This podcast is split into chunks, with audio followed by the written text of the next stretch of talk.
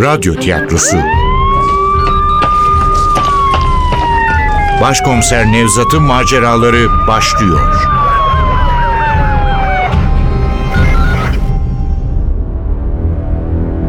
Kavim Eser Ahmet Ümit.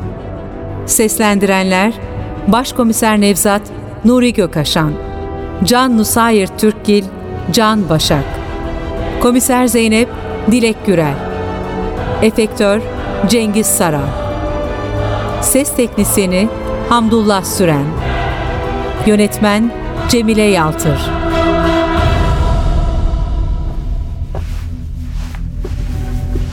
Beyaz floresanlarla aydınlanan sakin koridorda yürürken iyi ki Sabri doğrudan arayıp çağırmadı beni diye düşünüyorum.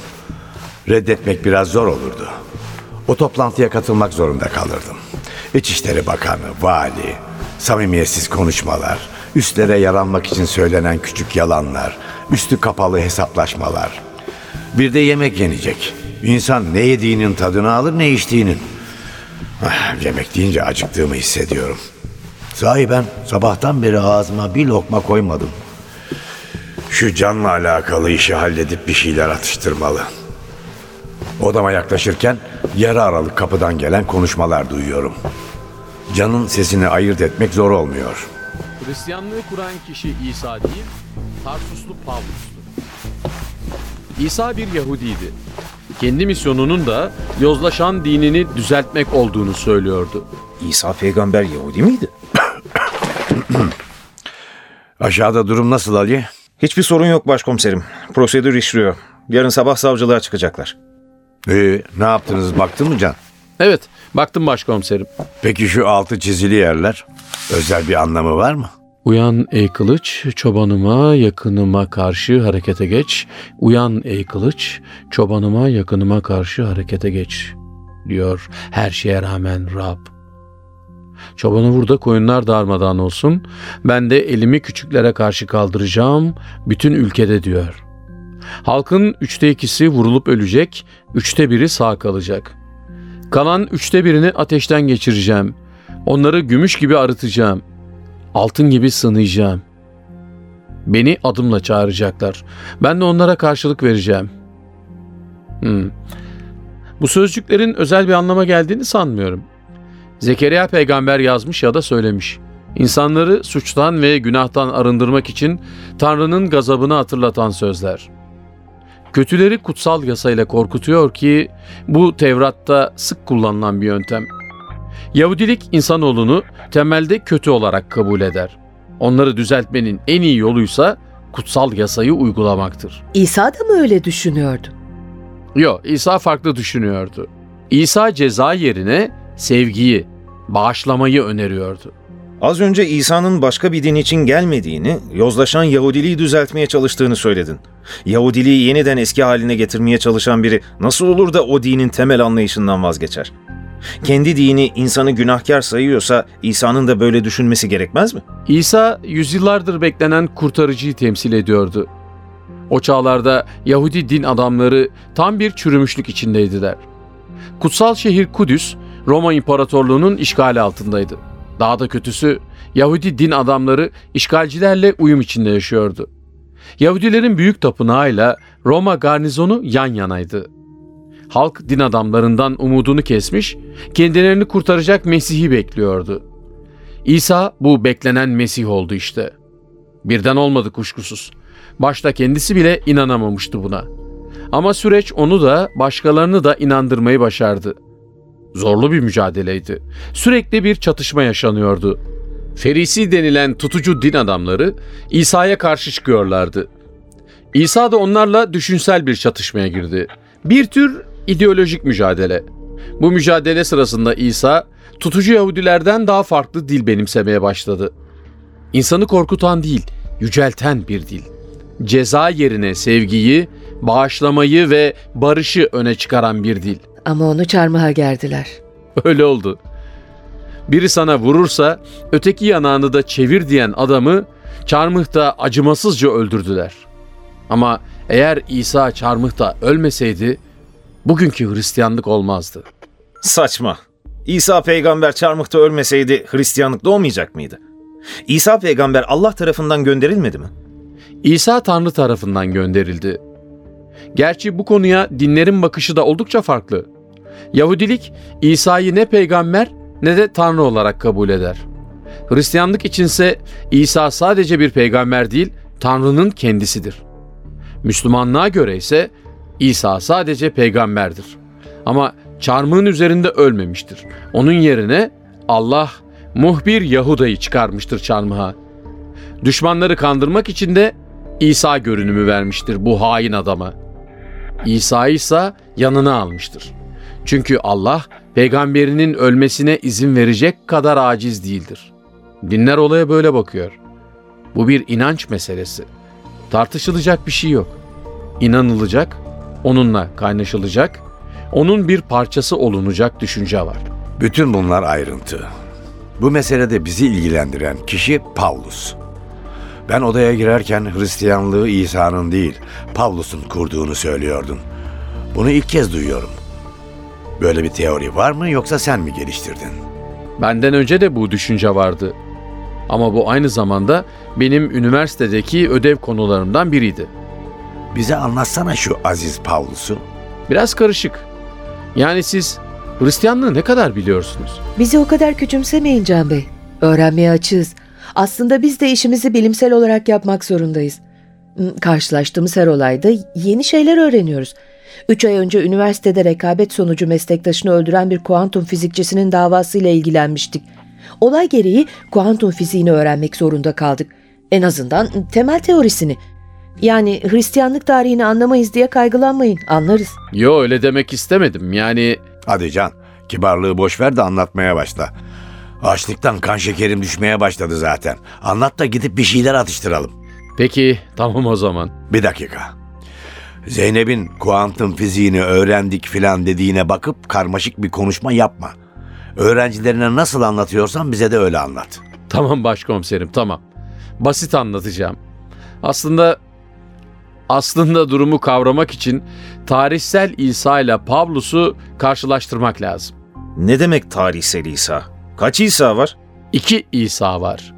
İlki her insan gibi bir anneden doğan, bizim gibi beslenen, giyinen, yaşayan, sonunda da ölen İsa.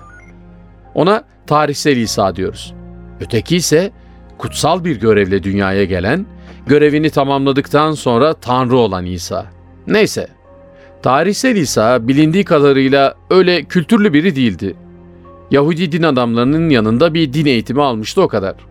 Zaten insanları da derin bilgisiyle değil, basit, naif davranışları, sevgi dolu yüreği ve gerçekleştirdiği mucizelerle etkilemişti.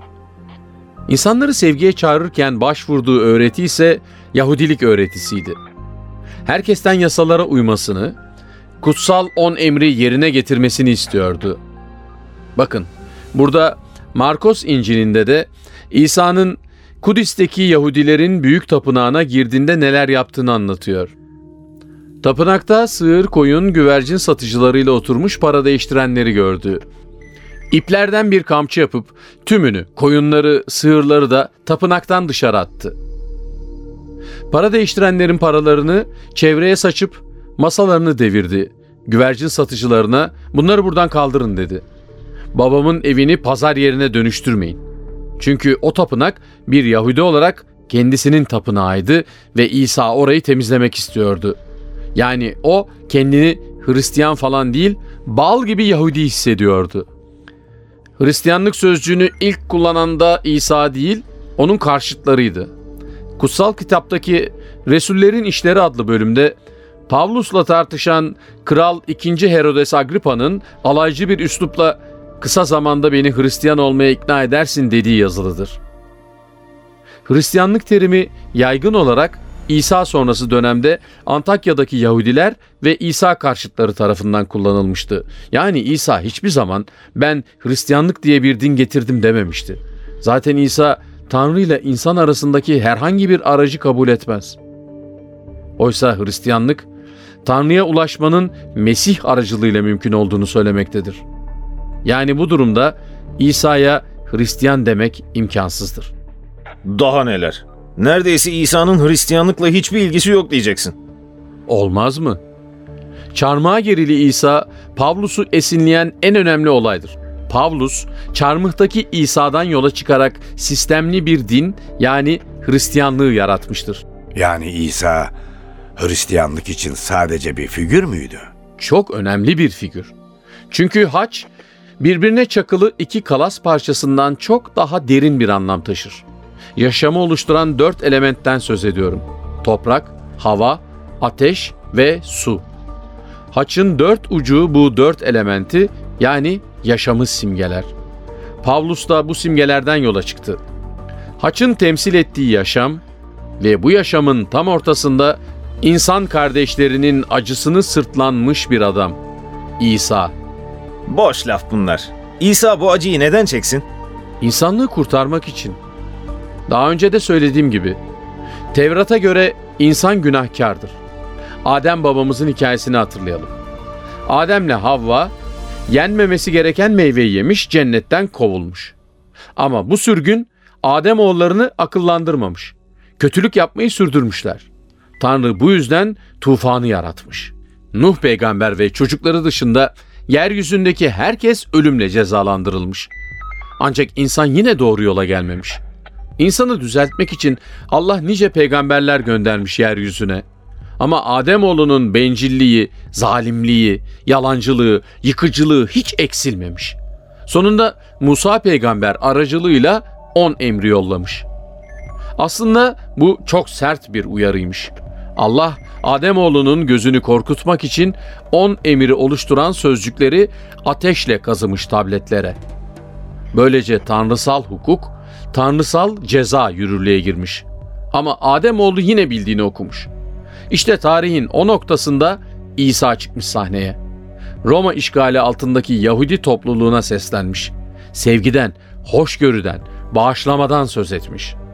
Onun saflığı, iyi niyeti ve şifacılığı insanları etkilemiş. İsa'yı bir tür devrimci, bir tür iyilik dağıtıcı, hepsinden önemlisi de yıllardır gelmesi beklenen Mesih olarak kabul etmişler. Pavlus, İşte bu figürü alarak yarattığı dine eksen yaptı ve insanlara şöyle seslendi. İsa çarmıha gerilerek sizin için öldü. O bir kurbandı. Tanrı'nın insanları bağışlaması için verilmesi gereken bir kurban. O bir kurtarıcıydı.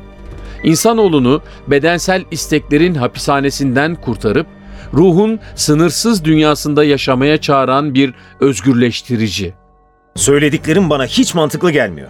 Dört kitap, o kadar peygamber, onların söyledikleri hepsi boş, biz senin söylediklerin doğru. Bence zırvalıyorsun Can Efendi. O Pavlus dediğin adam bu bilgileri nereden almış? İsa Mesih olmasaydı öyle bir adam olur muydu?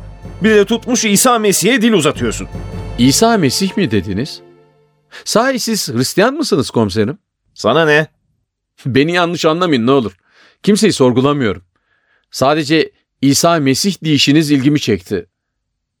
Her ne kadar Kur'an'da İsa Mesih diye geçse de günlük yaşamda Müslümanlar İsa'dan genellikle Hazreti İsa ya da İsa Peygamber diye bahseder. Vallahi meraktan komiserim. Sahiden sizde Hristiyanlık yok değil mi? Yok Hristiyanlık mı Hristiyanlık. İsa Peygamber'i savunmak için illa Hristiyan olmak gerekmez. Hem burada soruları biz sorarız. Sen değil. Anladın mı? Ben size yardım için burada olduğumu sanıyordum. Sorgulandığımı bilseydim. Ya arkadaşlar, konuyu yine dağıttınız. Şu Pavlus, Hristiyanlığı kuran kişi o diyorsun. Eğer öyleyse şaka değil, koca bir dini oluşturmuş. Bütün bu bilgileri nereden almış? Evet. İşte sorulması gereken soru bu. Pavlus zaten kültürlü bir adamdı başkomiserim. O hem bir Roma vatandaşı hem de bir Yahudiydi. Ancak pagan dinini benimseyen insanlarla birlikte yaşıyordu. Tarsus o dönemde önemli bir kültür merkeziydi. Önemli felsefe okullarına sahipti.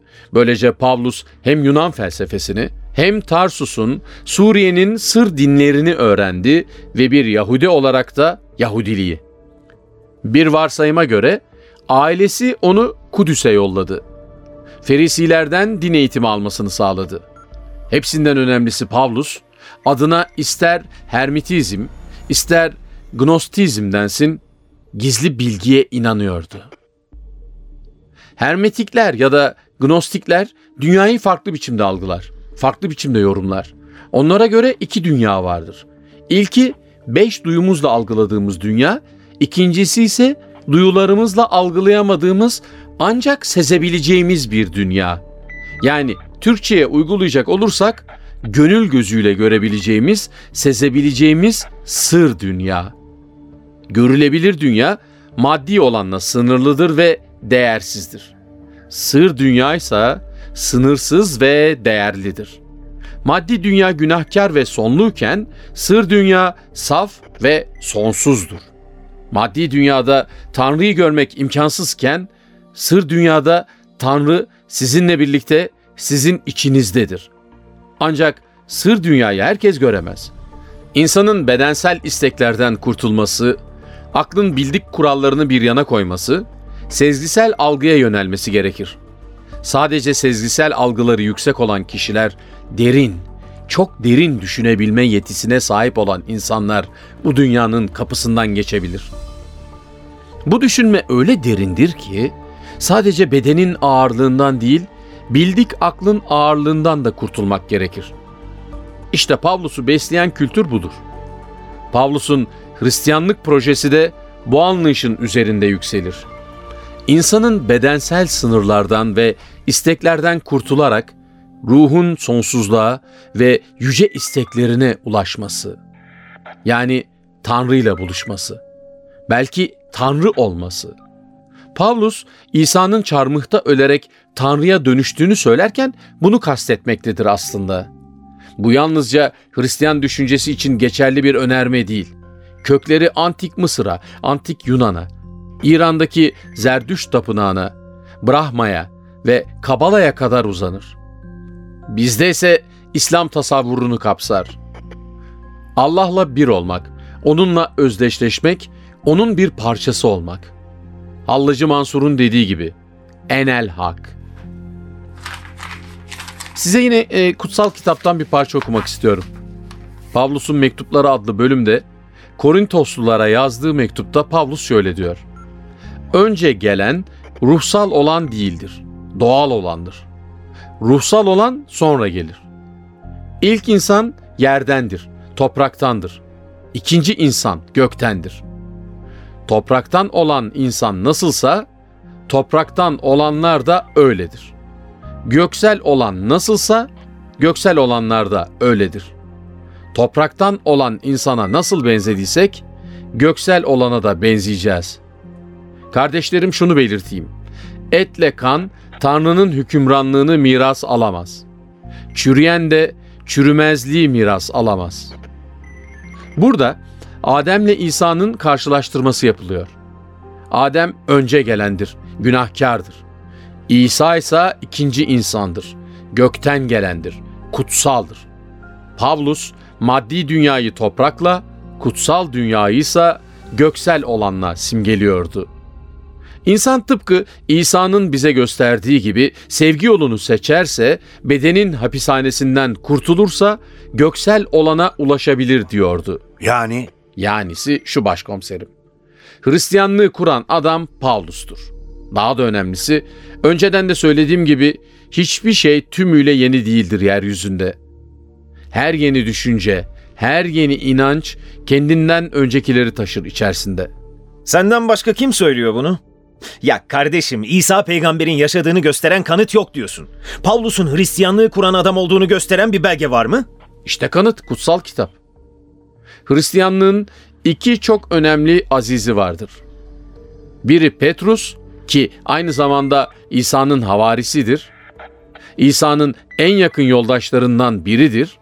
İsa, evimi senin üzerine kuracağım diye iltifat etmiştir ona. İkincisi ise İsa yaşarken onun düşmanı olan Pavlus'tur. Pavlus, azizlik mertebesini düşünceleriyle ve yaptığı misyonerlik çalışmalarıyla kazanmıştır. Söylediğim kadar önemli düşünceleri olmasaydı, kilise babaları ona böyle önemli bir paye verirler miydi? Kutsal kitaba göz atacak olursanız, Hristiyan diniyle ilgili en ayrıntılı bilgilerin Pavlus'un yazdığı metinlerde verildiğini görürsünüz. Pavlus bu kadar önemli bir adam olmasa onun yazdıklarını kutsal kitaba alırlar mıydı? Şu bizim Tarsuslu Pavlus misyonerlik çalışmaları yapmış. Kutsal görevini yerine getirmek için birçok ülkeye gitmiş. Peki bu seyahatleri sırasında herhangi birini öldürmüş mü? Aziz Pavlus mu? Evet, soruyorum. Çoğu putperest olan insanların arasında misyonerlik yapmak hem de henüz dini Hristiyanlık olmayan Roma İmparatorluğu'nun sınırları içinde bu faaliyeti yürütmek o kadar kolay bir iş olmasa gerek. Bu faaliyeti sürdürürken bin bir türlü bela gelmiştir başına. Pavlus da kendini korumak isterken birilerini öldürmüş olamaz mı? Yani böyle bir olay var mı? Hayır, sanmıyorum. Yani böyle bir olay olduğunu gösteren ne bir metin ne de bir anlatı var.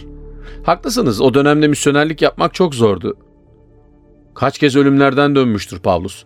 Ama kimseyi öldürmemiştir. Çünkü Pavlus kutsal yasayla uyum içinde yaşayan biriydi. Aynı zamanda dünyevi yasalara da, yani Roma İmparatorluğu'nun yasalarına da saygı gösterirdi. Pavlus'un kimseyi öldürdüğünü sanmıyorum. Niye sordunuz başkomiserim? Malik. Ha. Malik amcanın Pavlus'u örnek alıp cinayet işleyip işlemeyeceğini anlamak istiyorsunuz. Yanılıyorsunuz başkomiserim.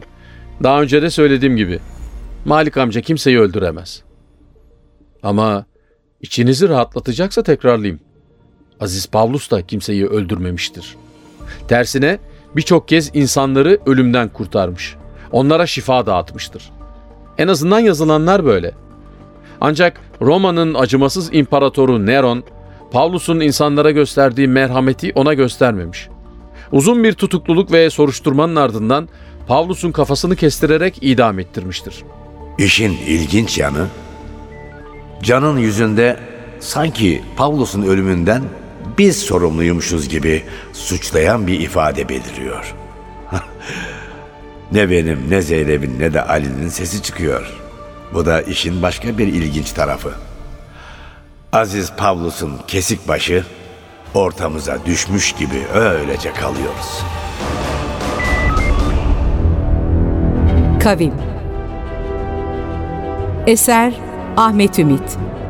Seslendirenler Başkomiser Nevzat, Nuri Gökaşan, Can Nusayir Türkgil, Can Başak, Komiser Zeynep, Direk Gürel, Efektör Cengiz Sara, Ses Teknisini Hamdullah Süren, Yönetmen Cemile Yaltır.